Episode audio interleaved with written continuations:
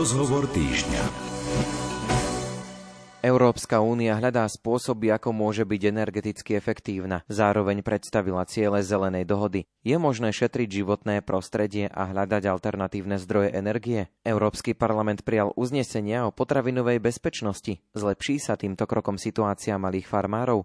Novinky z Európskeho parlamentu preberieme s Ivanom Štefancom, europoslancom a vedúcim slovenskej delegácie pri Európskej ľudovej strane za stranu KDH. Rozhovor týždňa vysielajú hudobný dramaturg Jakub Akurátny a redaktor Ondrej Rosík.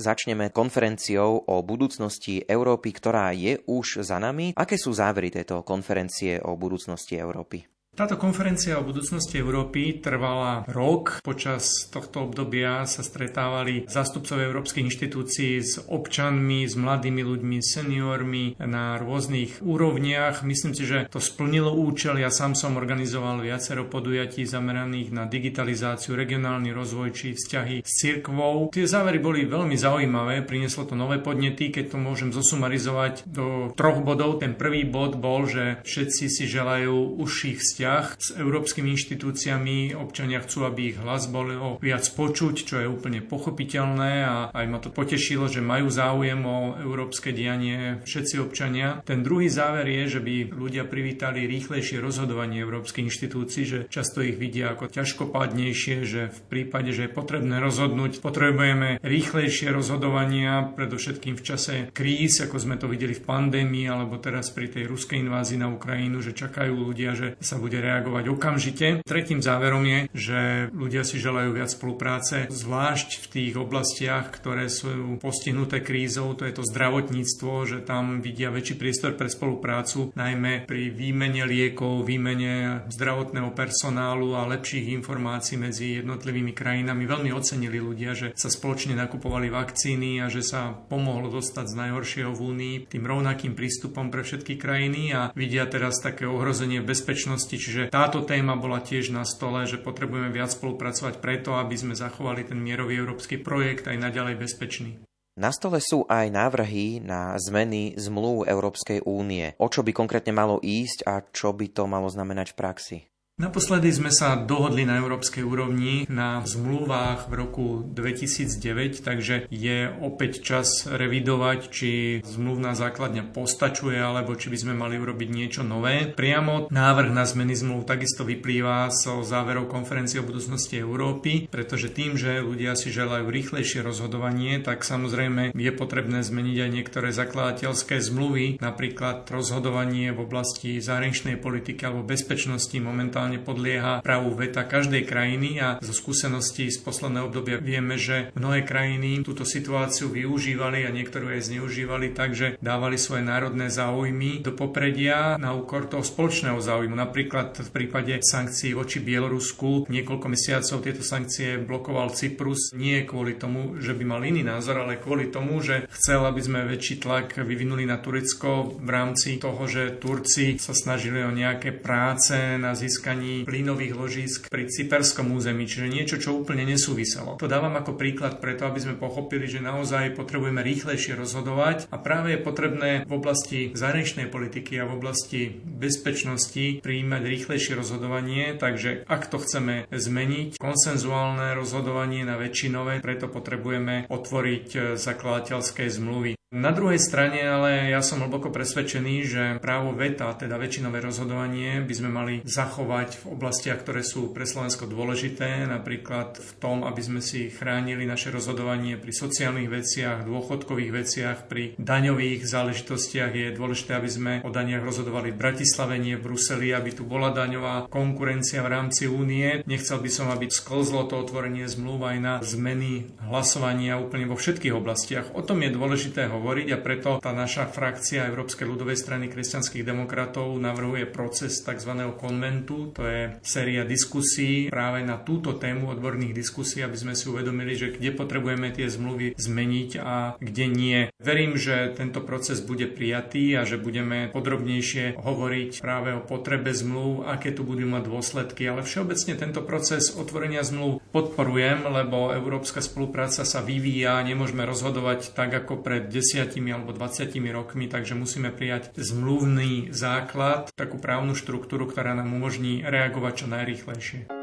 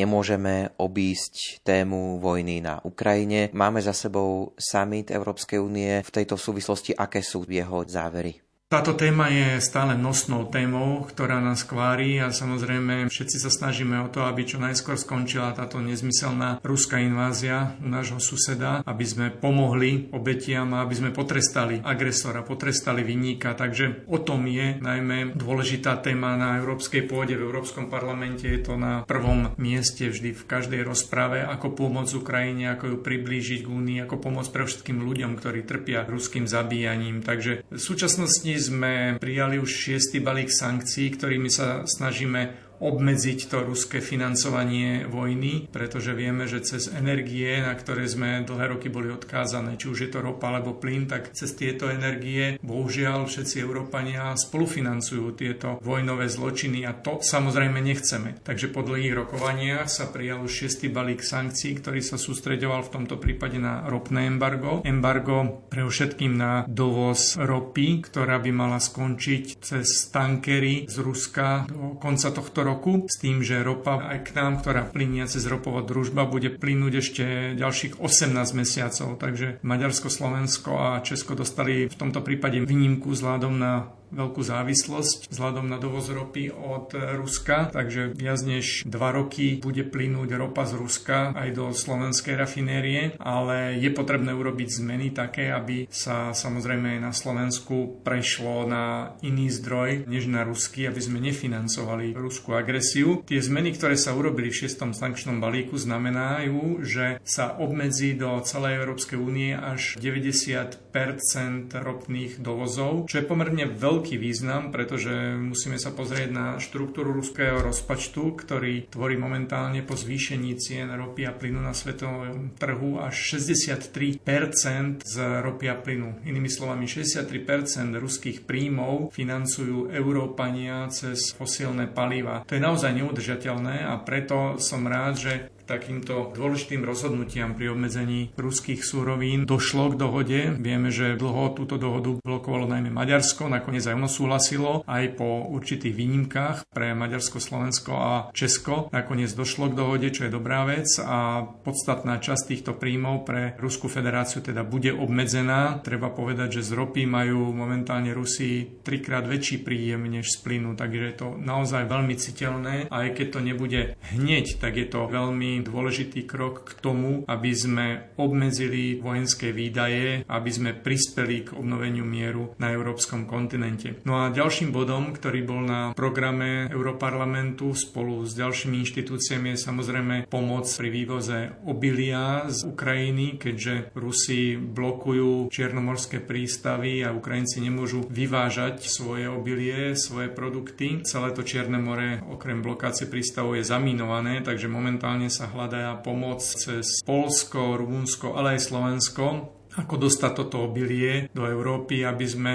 jednoducho zabránili väčšej potravinovej kríze. Dôsledkom tejto ruskej invázie sa situácia nielen na trhoch energií zdramatizovala, čo všetci cítime vo vyšších cenách energií a nakoniec aj v neúmernom zdražovaní potravy najväčšom za posledných 20 rokov. Takže je potrebné túto situáciu riešiť, ale Bohužiaľ najviac je ovplyvnený aj rozvojový svet. Azijské a africké krajiny trpia ešte viac tým, že vôbec nemajú prístup k týmto obilninám a hrozí tam hlad. Takže je naozaj potrebné urobiť všetky opatrenia, aby sme pomohli Ukrajincom dostať obilie z krajiny a to sa netýka až tak Európskej únie, ako v tomto prípade sa jedná najmä o pomoc rozvojovému svetu v Afrike a Ázii. V súvislosti so summitom EÚ spomeňme aj to, že ste mali možnosť počuť vystúpenie predsedu Ukrajinského parlamentu. Europarlament navštívil pán Ruslan Štefančuk, ktorý je predseda Ukrajinského parlamentu s početnou delegáciou poslancov Ukrajinského parlamentu, s ktorými sme priamo v styku a pravidelne sa navštevujeme, pretože aj ja som súčasťou delegácie Európskej únie s Ukrajinou. Poznáme sa po mnoho rokov. Som rád, že nás navštívil aj v čase, kedy Ukrajina je vo vojne, takže nás navštívil navštívil na pôde Európskeho parlamentu, mal možnosť vystúpiť v pléne. Prejav bol veľmi pozitívne prijatý, viackrát prerušovaný potleskom a na záver za výrok spolu to vyhráme, za zdôraznenie, že sme v tom spolu, zožal naozaj dlhotrvajúci potlesk postojačky. Ja som využil túto príležitosť nielen na stretnutie s ním, nedávno som sa s ním stretol aj v Kieve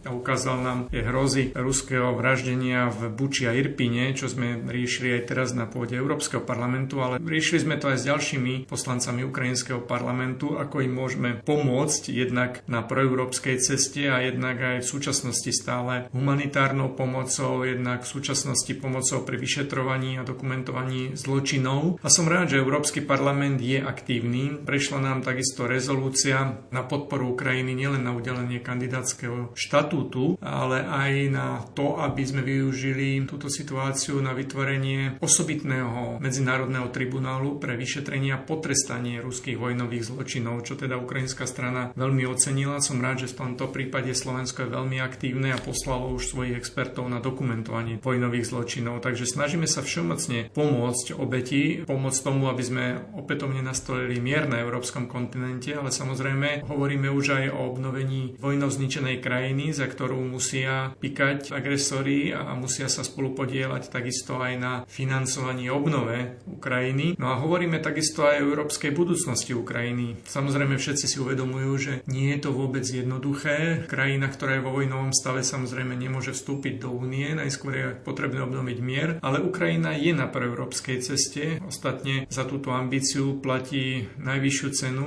platí životmi svojich občanov a Ukrajina už v roku 2014 podpísala asociačnú dohodu s nami, s Európskou úniou, odtedy viac než polovicu tzv. aký komunitér, polovicu európskej legislatívy zaviedla do svojho právneho poriadku, takže nezačína z nuly. Ukrajina už výrazne pokročila, ale samozrejme dostať sa do únie nie je jednoduché. Najskôr treba obnoviť mier, treba zaviesť kompatibilný európsky právny poriadok, prijať jasné protikorupčné opatrenia, decentralizovať verejnú správu, zlepšiť podnikateľské prostredie a zaviesť jednoducho európske štandardy nielen v ochrane životného prostredia, ale aj v celom systéme legislatívnom. A v tomto prípade samozrejme sme pomocní nielen z Európskeho parlamentu, ale som rád, že aj slovenská exekutíva je v tom veľmi nápomocná, komunikujeme spolu a snažíme sa Ukrajincom na tejto európskej ceste pomôcť. Musím ešte otvorene povedať, že v tomto bode nie je medzi európskymi štátnikmi zatiaľ konsenzus. V Európskom parlamente v tom máme jasno, že chceme Ukrajinu za spoločným európskym stolom a chceme jej umožniť plnoprávne členstvo samozrejme pri splnení všetkých potrebných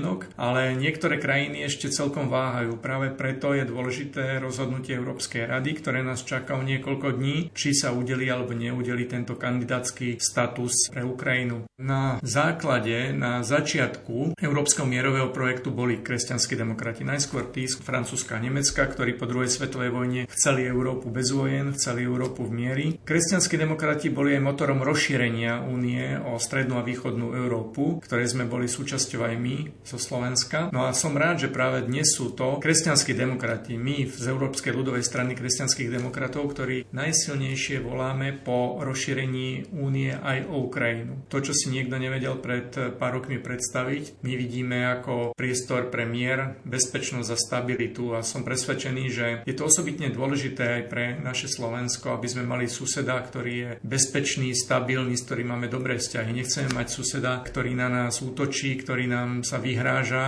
a suseda, kde vybuchujú bomby. Preto je tak dôležité z hľadiska bezpečnosti, mieru, stability, ale z hľadiska ekonomických záujmov Slovenska, aby sme spolupracovali s Ukrajinou ako našim najväčším susedom. Ostatne vidíme to aj zo skúsenosti z rozširovania únie v posledných rokoch, že najviac sa vyvíjali regióny, ktoré susedili s krajinami, ktoré pristúpili do únie. Či už to vidíme v Rakúskom Burgenlande alebo v nemeckých regiónoch. Takže toto je aj veľká príležitosť pre Slovensko, osobitne pre našu východnú časť našej vlasti, aby sa úspešne rozvíjala. Keď budeme rozvíjať vzťahy, verím, že čoskoro mierovou Ukrajinou.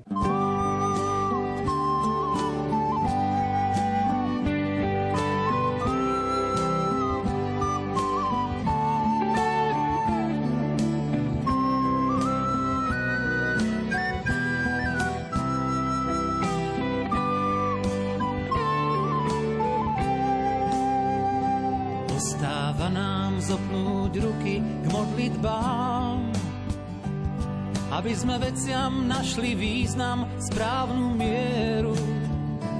V nádeji, že nám šepneš kadial ísť a kam, aby sme dušiam dopriali viac mieru. Ostáva nám pátrať v ľudskej pamäti, aby sa nevrátilo z dejín žiadne zlo. Srdcami mysľou, pane, tebe upetý, aby viac do nás zúfalstvo nevklzlo. Ostáva nám viera, nádej, láska, tvoje cnosti, no najmä láska, ako píše Pavol v liste Korintianom. Ne každý sa tej lásky pre druhého čo najlepšie zhostí. A nie smrti, ale životu ňou povie navždy áno. Ostáva nám tvoje, nenakajte sa, že to všetko má prísť do koniec, bude iný. Keď otvoria sa posledný krát nebesá a ty v sláve svetu ukončíš dejiny.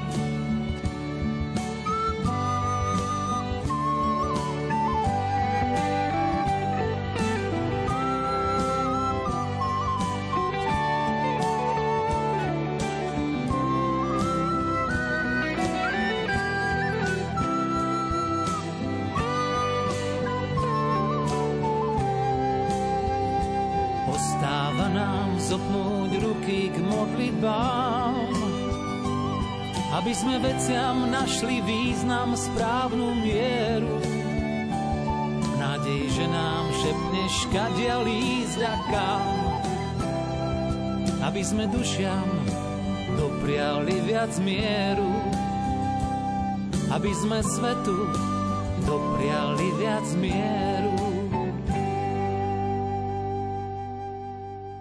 Na vlnách Rádia Lumen počúvate rozhovor týždňa. O novinkách z Európskeho parlamentu sa rozprávam s Ivanom Štefancom, europoslancom a vedúcim slovenskej delegácie pri Európskej ľudovej strane za stranu KDH.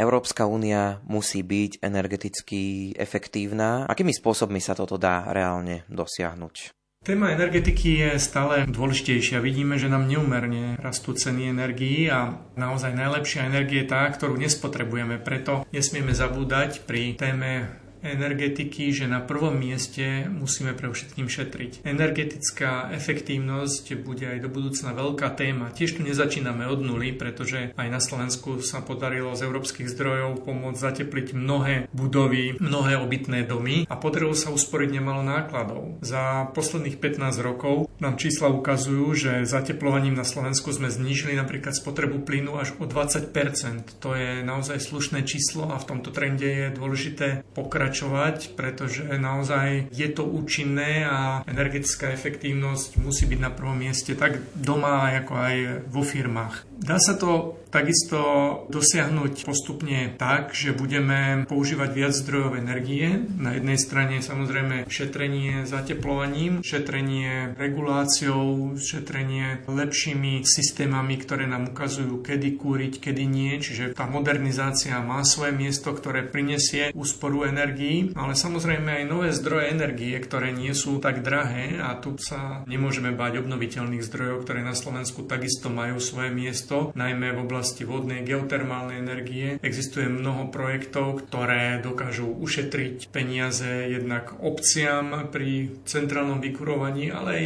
v jednotlivých domoch, ktoré keď prejdú treba na tepelné čerpadlá, tá počiatočná investícia to dokáže rýchlo vrátiť a či už je to tepelné čerpadlo voda, voda, vzduch, vzduch alebo vzduch, voda, dokážu sa tieto náklady veľmi rýchlo vrátiť. A táto téma bude veľmi kľúčová aj do budúcna. Práve pri tej téme vidíme, že sa musí musíme viac a viac odstrihnúť od fosílnych palív. Tá situácia je neudržateľná nielen vyhrotená tou ruskou vojenskou inváziou na Ukrajine, ale aj tým, že celá Európa bola dlhodobo pomerne pasívna v tejto oblasti a viac než 50% našich energetických potrieb dovážame z prostredia mimo únie. Takže tento stav je nie dlhodobo udržateľný, chceme viac byť sebestační, chceme v tejto oblasti viac spolupracovať, chceme vybudovať skutočnú energetickú úniu, aby sme dosiahli lepšie ceny pre ľudí. Tak ako sme dokázali bojovať úspešne proti pandémii spoločným nákupom vakcín, tak dokážeme aj súčasnú situáciu ľudí zlepšiť pri spoločnom nákupe energií a pri lepšej koordinácii v rámci európskeho priestoru, či už prepojením infraštruktúry alebo koordináciou zásobníkov a spoločným prístupom. Takže aj tu je väčší priestor, nielen v tom klasickom šetrení, ale práve v spoločnom nákupe a v spolupráci na európskej úrovni, ktorá dokáže priniesť lepšie ceny energií pre ľudí.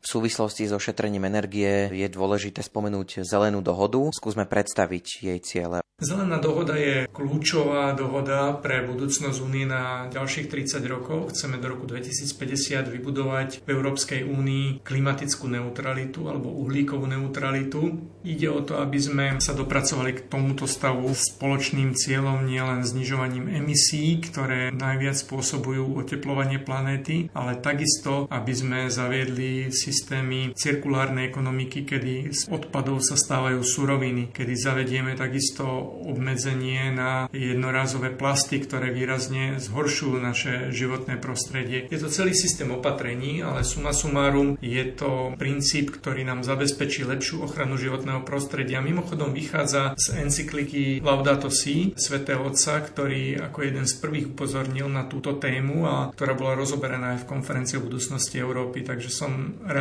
že v tejto téme opäť nachádzame spoločnú tému aj so Svetým Otcom, ktorý je veľkým zastancom lepšej ochrany životného prostredia a my sa to snažíme realizovať nielen tou zelenou dohodou do roku 2050, ktorá bude rozmenená na mnoho legislatívnych prvkov. Teraz riešime tzv. Fit for 55 balíček, ktorý má zabezpečiť zníženie emisí do roku 2030 o 55%, aby sme sa dopracovali k tomu cieľu do roku 2050 dosiahnuť klimatickú neutralitu. No ale samozrejme je to celosvetový problém. Európa chce byť príkladom, Európa chce byť lídrom a je veľmi dôležité, aby sme k tomuto cieľu motivovali aj iné časti sveta, pretože Európa sama problémy celej planety nevyrieši. Preto je dôležitá aj naša diplomácia, je dôležitá Parížská dohoda, ktorá bola veľmi úspešnou dohodou na základe európskej iniciatívy v tom, že aj ostatní znečisťovateľia, najmä Čína, Spojené štáty americké, Rusko, India, sa prihlásili k tejto zodpovednosti za zlepšenie životného prostredia a postupne nútime celý svet správať sa environmentálne zodpovednejšie. Jednak cez diplomatické vzťahy, jednak cez obchodné vzťahy, že dávame tieto požiadavky aj do našich obchodných dohôd, ktoré robíme na európskej úrovni. No a v neposlednom rade aj cez legislatívu, pretože zavádzame aj tzv. uhlíkové clo, čo je dané cieľom, aby všetci, ktorí dovážajú do Európskej únie, aby splňali prísne environmentálne štandardy. Tí, ktorí splňajú, tak nebudú mať clo a tí, ktorí vyrábajú za horších environmentálnych štandardov, tak to musia jednoducho zaplatiť cle a práve tieto príjmy pôjdu na zlepšenie ochrany životného prostredia.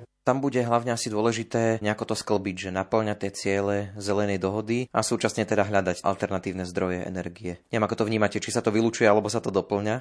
Je to priam nevyhnutné a toto sa doplňa, lebo samozrejme súčasťou zelenej dohody aj zmena energetického mixu, podpora obnoviteľných zdrojov a ústup od tých fosílnych palív. To sa nedá z roka na rok, práve preto je dôležitý postupný prechod, ale určite obnoviteľné zdroje budú hrať väčšiu úlohu, ale treba zároveň povedať, že musíme byť realisti a bez atomovej energie to nepôjde. Zvlášť na Slovensku vidíme, že atomová energia má nezastupiteľné miesto v našom energetickom mixe a som rád, že aj na európskej úrovni už dochádzalo v poslednom čase aj za nášho prispenia k demystifikácii atomovej energie. Samozrejme, chceme ísť od uhlia, od fosílnych palív, ale ani ciele zelenej dohody sa bez atomovej energie a väčšieho podielu obnoviteľných zdrojov nedajú dosiahnuť. Som rád, že došlo k zreálneniu týchto cieľov a že aj takýto energetický mix bude súčasťou celej zelenej dohody. Mimochodom, energetický mix je na rozhodnutí jednotlivých krajín, ktoré sa všetky zaviazali dokázali dosiahnuť zelenej dohody, ale každá krajina má iné podmienky. Niekde je viac slnka, niekde je viac vody, takže bude na rozhodnutí jednotlivých krajín, ako k tomu prispieť. A to je, myslím, úplne správne, to je úplne v poriadku, že regionálne špecifika treba rešpektovať, ale so spoločným cieľom obmedzovať spolu emisie a zabezpečiť lepšie životné prostredie pre naše deti.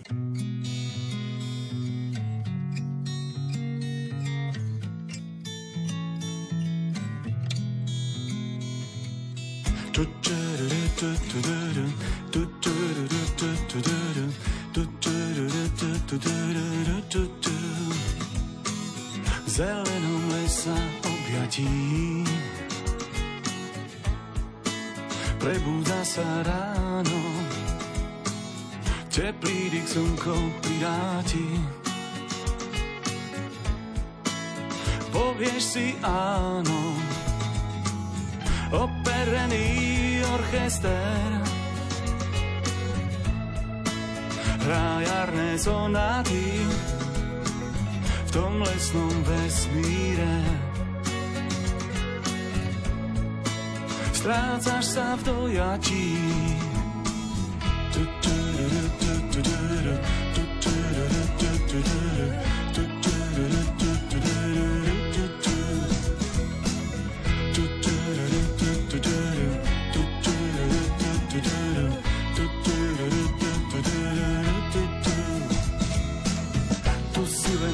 kvapka rosy, len malý kamienok. Iba v lese chápeš, čo si, nie žiadnych spomienok. Tu si len krátky príbeh, vo väčšnom nekonečne. Na ničom nezáleží, nič predsa nie je väčšné.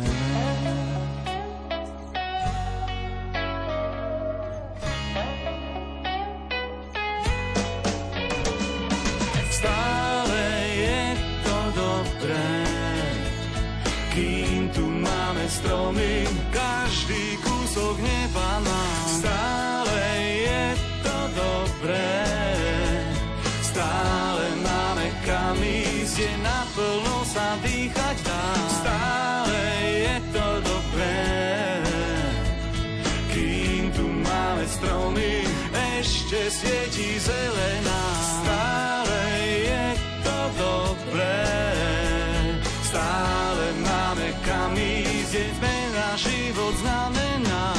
Tu, tu, tu, tu, zelenom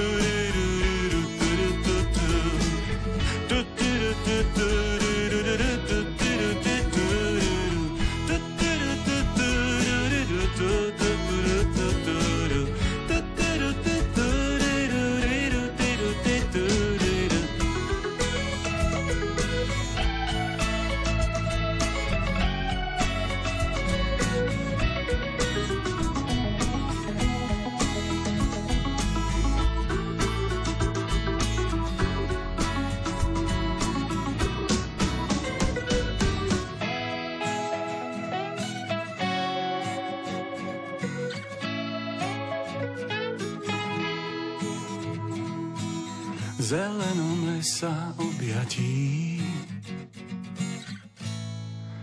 Prebúdza sa ráno. S energetickou sebestačnosťou súvisí aj potravinová sebestačnosť. Európsky parlament prijal uznesenie o potravinovej bezpečnosti aj v reakcii na vojnu na Ukrajine. Súčasná ruská invázia na Ukrajinu má bohužiaľ dosah na celý svet aj v oblasti potravinovej bezpečnosti. Naozaj jedná sa nielen o neumerný nárast cien potravín vplyvom narastu cien obilní, narastu cien energií, ale naozaj je teraz ohrozený aj rozvojový svet tým, že vôbec či bude mať dostatok potravín. Práve preto sme na túto situáciu reagovali na európskej úrovni tým, že sme umožnili jednotlivým krajinám obrábať plochy, ktoré doteraz neobrábali. Jednoducho treba zasiať aj tam, kde doteraz to nebolo možné, aby sme mali dostatok potravín. Úprimne o dostatok potravín v Európe sa netreba obávať, je to skôr problém rozvojového sveta, ale samozrejme snažíme sa pomáhať aj rozvojovému svetu. Takže treba využívať aj doteraz neosiaté plochy. Takisto sme urobili opatrenia pre zlepšenie situácie farmárov. Zvyšili sme im predávkové platby z 50 na 70% aby sme zlepšili ich situáciu a motivovali ich k väčšiemu obrávaniu ploch. No, v neposlednom rade sme zvyšili kvóty pre rybolov, pre krajiny, ktoré majú takéto kvóty, aby sme zabezpečili viac potravín pre občanov Európskej únie. Nepochybne tieto opatrenia sa začínajú už prejavovať. Netreba sa báť o to, či budeme mať dostatok potravín, ale skôr je to situácia s neúmerným nárastom cien, ktorý tiež treba adresovať a v tejto súvislosti som presvedčený, že je nutné adresovať pomoc najmä slabším sociálnym skupinám, ktoré sú postihnuté tak, že to cítiť už aj na základných potravinách niekedy, ktoré si nemôžu dovoliť. Takže sociálna adresná pomoc, ktorá je v rukách členských štátov, na ňu priamo vplyv nemáme, ale adresovali sme to, odporúčali sme riešiť túto situáciu práve aj z európskej úrovne každej krajiny. Každá krajina únie je iná, niektorá to rieši celoplošne, niektorá adresnou pomocou, ale túto situáciu je potrebné riešiť. Vyplýva mi z toho teda, že by sa mohla zlepšiť situácia malých farmárov, že ak by sme chceli práve takýmto spôsobom smerovať k sebestačnosti. Myslím si, že áno, situácia malých farmárov je nie jednoduchá, ale som optimista v tejto oblasti. Aj ich situácia sa mierne zlepšuje, nielen tým, že sme zaviedli napríklad ich podporu až do výšky 100 tisíc eur pre začínajúcich farmárov a osobitne aj pre malých farmárov, ktorí nemali v minulosti ľahký život práve na Slovensku, sa často nemohli dostať ani k tej podpore z európskych zdrojov, ktorá im bola bola určená a tá situácia sa mierne lepší. Tiež sa ešte úplne nezlepšila, ale mierne sa im zlepšuje a je dôležité, aby sme vytvárali konkurenciu aj v polnospodárstve, aby situácia malých farmárov sa zlepšovala a smerovala k tomu, že sa zabezpečí sebestačnosť, pretože oblasť potravinárstva je dôležitá, uvedomujeme si to aj najmä v týchto turbulentných časoch a práve z európskej úrovni myslím si, že došlo k takej základnej zmene postoja v tom, že treba podporovať predovšetkým lokálne produkty, takže momentálne európske programy sú zamerané na podporu lokálnych produktov, tam, kde sa vypestujú, tam by sa mali spotrebovať, aby sa zbytočne nevozili potraviny z jedného konca Európy na druhý koniec, ale aby sa využívali v regiónoch. Na to sú zamerané aj s podporou komunálnej úrovne tie najnovšie programy a na to je zameraná aj nová polnospodárska politika, ktorá bude realizovaná pod heslom Farm to Fork, teda priamo z farmy na vidličku a so zameraním zamerením podpory lokálnych farmárov, lokálnej ekonomiky. All over the world this gospel is bearing fruit and growing. All over the world this gospel is bearing fruit and growing. All over the world this gospel is bearing fruit and growing as it has been all over the world. This gospel is bearing fruit and growing as it has been all over the world. This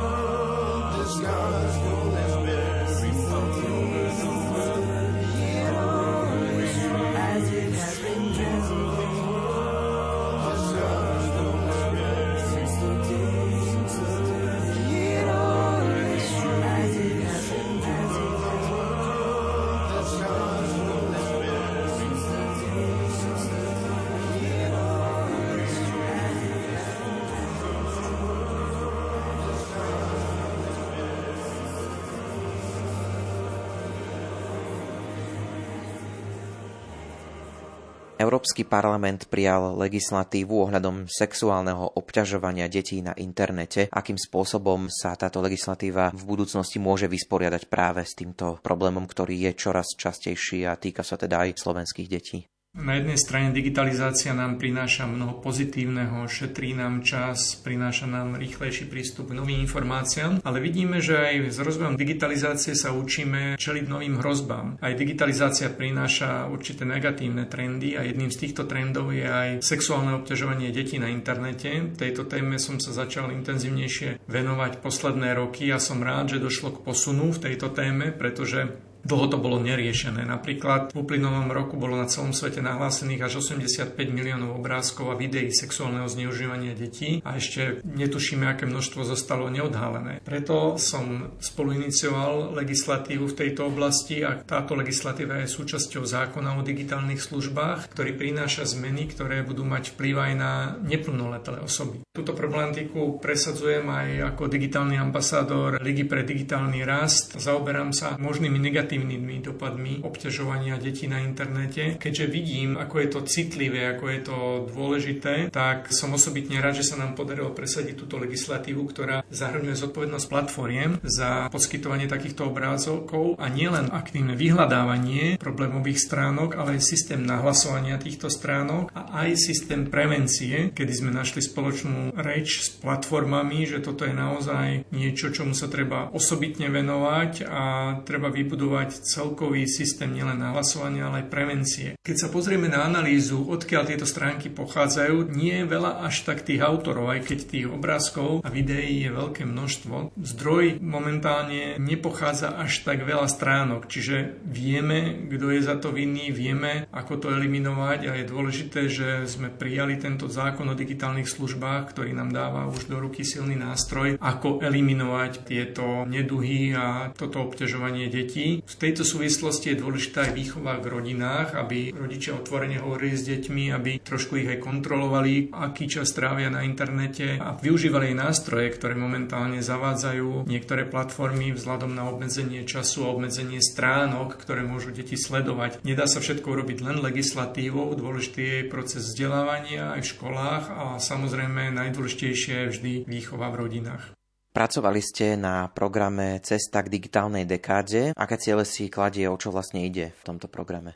V oblasti digitalizácie, ktorá doslova mení náš svet a videli sme najmä v oblasti digitalizácie, aký to malo význam cez pandémiu, že sme sa všetci posunuli viac do digitálneho priestoru, školy tak vyučovali, firmy tak fungovali, my sme v parlamente dokonca hlasovali digitálne, takže všetci sme sa museli učiť novým zručnostiam a všetci si viac uvedomujeme, aké je to dôležité. Tie ciele, ktoré sme si stanovili do budúcich rokov sú veľmi ambiciozne, ale myslím, že splniteľné. Digitálna degáda si dáva za cieľ do roku 2030 v Európskej únii urobiť všetky služby verejnej správy digitálne. To znamená, že občan bude mať do roku 2030 možnosť komunikovať so všetkými úradmi v digitálnej forme len online. To je veľmi dôležitý posun a myslím si, že tento cieľ, aj keď je ambiciózny, je splniteľný. Takisto chceme, aby do roku 2030 mal každý občan možnosť získať tzv. digitálnu identitu alebo digitálny občianský preukaz a takisto, aby všetky záznamy zdravotné boli k dispozícii aj online samozrejme za prísnej ochrany osobných údajov. Všetci sa budeme viac a viac posúvať do digitalizácie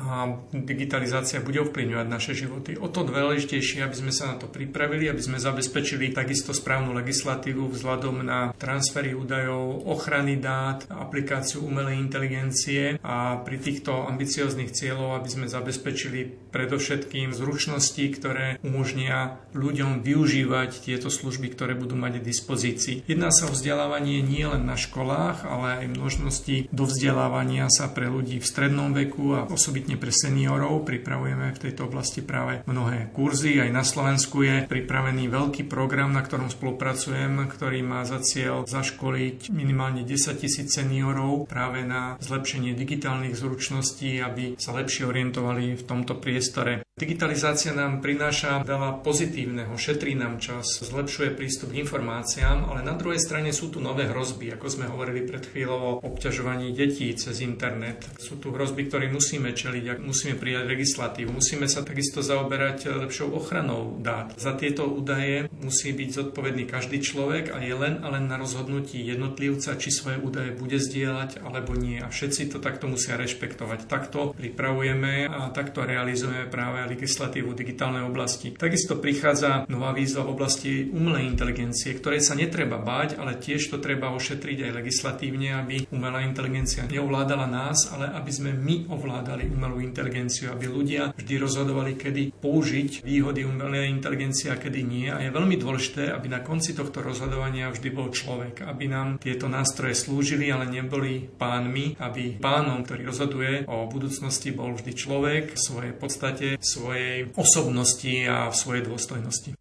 Európska únia má už na stole aj zákon o digitálnych službách. Pripomeňme, čím sa zaoberá, možno v akej aktuálne fáze. Zákon o digitálnych službách, ktorý som spomínal, že nám pomáha aj boji proti obťažovaniu detí, tak nám pomáha takisto aj boji proti dezinformáciám, pretože zavádza novú povinnosť platformiem za obsah. Nemôžu tí, ktorí šíria informácie, povedať, že sa ich to netýka, musia byť za to zodpovední a v prípade, že je to porušenie právnych predpisov, tak tento obsah musia dať dole, nesmú ho šíriť. Dokonca za šírenie takýchto správ môžu byť platformy potrestané. Jednoducho povedané, to, čo nie je prípustné offline, nemôže byť prípustné ani online. To, čo si nemôžeme dovoliť vo fyzickom svete, že nemôžeme sa ohovárať, nemôžeme jeden na druhého útočiť, ubližovať ľuďom, tak to nebude možné ani v online svete. Takisto je dôležitý posun v oblasti boja proti dezinformáciám, nielen v škodlivom obsahu, ale aj v tom, že za obsahy sú zodpovedné platformy, sú zodpovední šíriteľi a v prípade, že takéto dezinformácie by šírili, tak musia prijať takisto svoju právnu zodpovednosť. Internet nemôže byť nejaký nepostihnutelný divoký západ pre dezinformácie extrémistov či vojnovú propagandu platených alebo naivných trolov. Práve toto je cieľ, aby sa skončilo takéto osočovanie ľudí, šírenie nepravdivých informácií. Zároveň internet musí zostať priestorom slobody, kde ľudia získajú nové informácie, kde si slobodne môžu vymieňať informácie, ale nemôžu používať praktiky, ktoré nie sú dovolené vo fyzickom svete. Svet sa musí zblížiť, ten online-offline svet a to je princíp tohto zákona o digitálnych službách. Tiež, čo nám prináša tento zákon, je zlepšenie podmienok pre malých podnikateľov, ktorí doteraz nemali taký prístup k dátam, ktoré si veľké platformy uzurpovali len a len pre seba. Od implementácie tohto zákona aj veľkí hráči budú musieť dať k dispozícii údaje pre realizáciu malých firiem, čo umožní práve rast menších firiem. Internet eh, momentálne je dosť v rukách najmä veľkých hráčov a práve toto nás viedlo k takejto zmene, aby sme umožnili lepší priestor pre realizáciu menších firiem, ktoré sú vždy flexibilnejšie, ktoré prichádzajú s novými nápadmi a je dôležité, aby aj tu vznikla konkurencia, aby sme nemali treba len jednu sociálnu sieť, jeden vyhľadávač, pretože ak je niekto silný a má monopol, nikdy to v histórii nič dobre neurobilo. Takže toto poučenie platí aj pre ten online priestor a je dôležité, aby sme vytvorili zdravú konkurenciu, ktorá bude plniť pravidlá, na ktorých sme sa dohodli. A som rád, že Európska únia je líder v prísnejších pravidlách na internete a som si istý, že ostatný demokratický svet nás bude nasledovať. Hovorím schválne demokratický svet, pretože ten nedemokratický často zneužíva internet pre posilnenie nedemokratickej moci. Len ako príklad uvidím čínske zneužívanie internetu tým, že vôbec nemajú slobodné platformy alebo vyhľadávače, ale práve naopak využívajú internet na sledovanie ľudí, na hodnotenie ich činnosti podľa toho, akú majú predstavu tí, čo vládnu. A vieme, že v Číne vládne len jedna strana, no a keď človek vyhovuje im, jeho požiadavkám, no tak podľa toho dostáva body a podľa toho je hodnotený, ako je lojálny jednej strane. Takže toto je úplne chorá predstava totalitného systému. Práve internet v našom slobodnom ponímaní demokratického sveta musí byť nástrojom, kedy človek sa rozhodne, ako ho používa, kedy používa, aké údaje zdieľa a internet sa musí stať naozaj bezpečným zdrojom informácií a nemôže ľuďom ubližovať, ale mal by ľuďom slúžiť. Práve preto sa prijímajú tieto nové pravidlá. Európska únia, ako som spomínal, je prvý hráč, ktorý to prijíma a som si istý, že postupne aj Spojené štáty americké, aj demokratické krajiny, osobitne v Ázii, ktoré nás podrobne sledujú, či už je to Južná Korea, Japonsko, Tajvan, príjmu takúto legislatívu, ktorú práve teraz zavádzame. Dostali sme sa na koniec dnešného vydania rozhovoru týždňa. Novinky z Európskeho parlamentu sme prebrali s Ivanom Štefancom, europoslancom a vedúcim slovenskej delegácie pri Európskej ľudovej strane za stranu KDH. Za pozornosť vám ďakujú hudobný dramaturg Jakub Akurátny a redaktor Ondrej Rosík. Do počutia.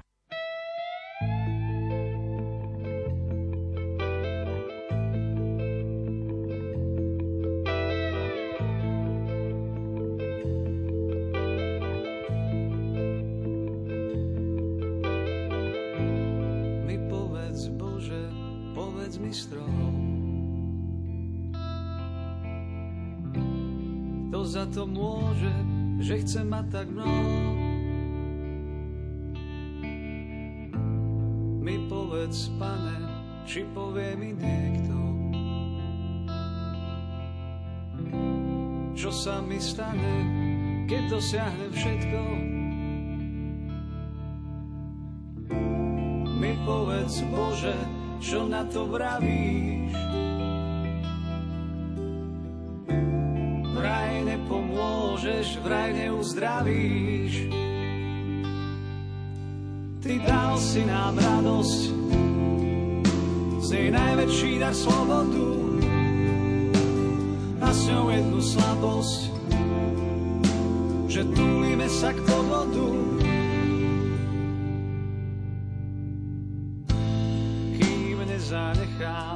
všetky svoje plány, nepozviecham, dolámem sa na nich.